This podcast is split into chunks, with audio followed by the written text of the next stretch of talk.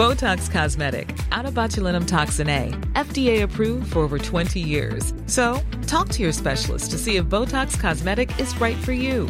For full prescribing information, including boxed warning, visit BotoxCosmetic.com or call 877-351-0300. Remember to ask for Botox Cosmetic by name. To see for yourself and learn more, visit BotoxCosmetic.com. That's BotoxCosmetic.com. Hellboy. About goddamn time. The end is coming. Oh, the hell with this? When the first Hellboy came out back in 2004, it was easy to think it might be rubbish. The gruesome tale of a demon summoned from the depths of hell by Nazi scientists, only to be outflanked by a kindly Brit who brings it up as his own son. Well, it was clearly no threat to Pride and Prejudice. There are things that go bump in the night, and we are the ones who bump. Are you gonna be okay? How big can it be?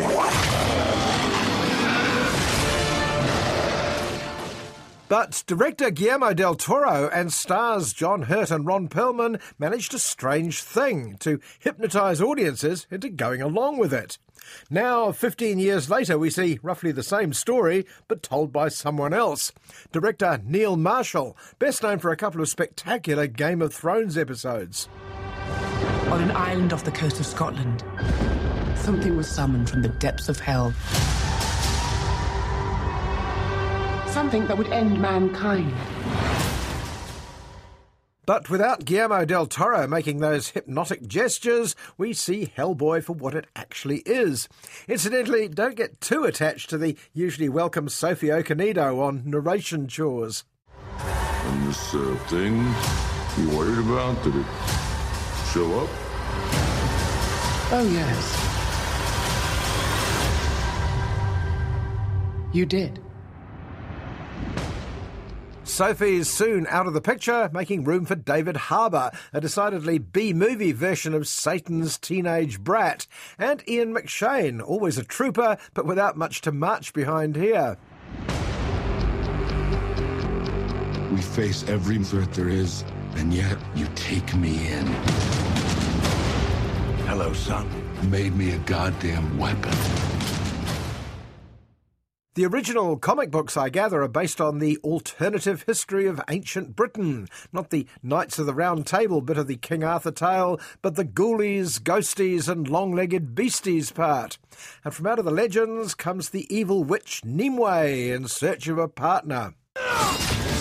This is not over. I am eternal.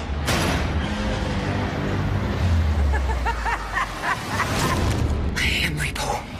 Nimue is played by Milla Jovovich, whose entire career seems to have been variations on this, mostly in Resident Evil films.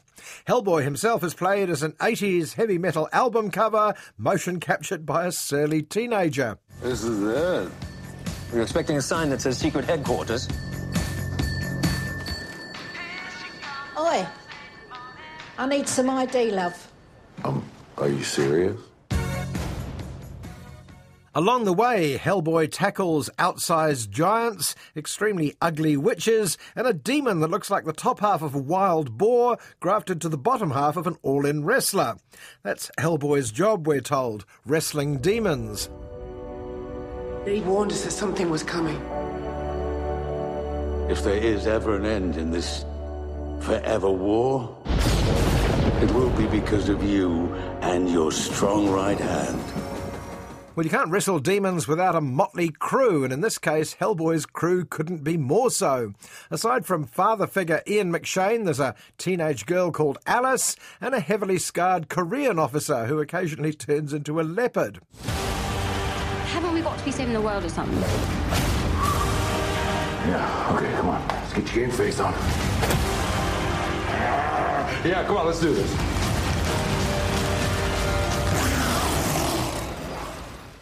The big idea of this Hellboy is the old nature versus nurture thing. Will Hellboy's upbringing by kindly old Professor Broom outweigh his unpromising origins as a demon from hell, remember, and lead to him being a harmless pizza scoffing dude rather than the harbinger of the apocalypse? We belong together, you and I. We do, but this is not gonna work, you know, because I'm a Capricorn and you're not! Well, I think we know the answer to that one. And director Neil Marshall doesn't seem interested in steering the plot in any unpredictable direction. But what this Hellboy gains in the way of visceral video game spectacle, it loses as far as any engagement with the characters or anything like a plot.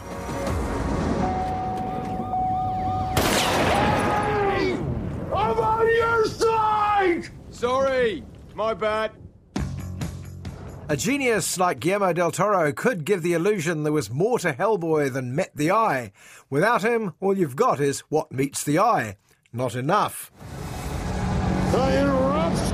On the contrary, you've arrived just in time.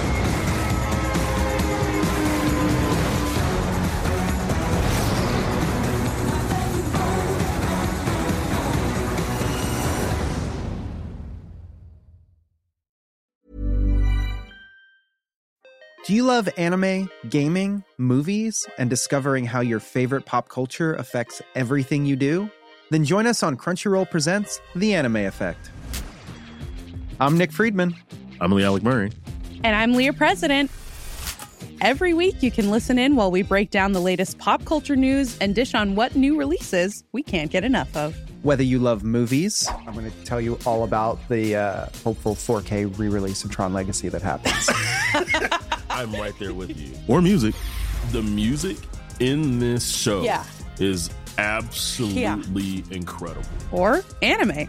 And under this mask is another mask. you can discover your new favorites right here on The Anime Effect. Listen every Friday wherever you get your podcast and watch full video episodes on Crunchyroll or on the Crunchyroll YouTube channel.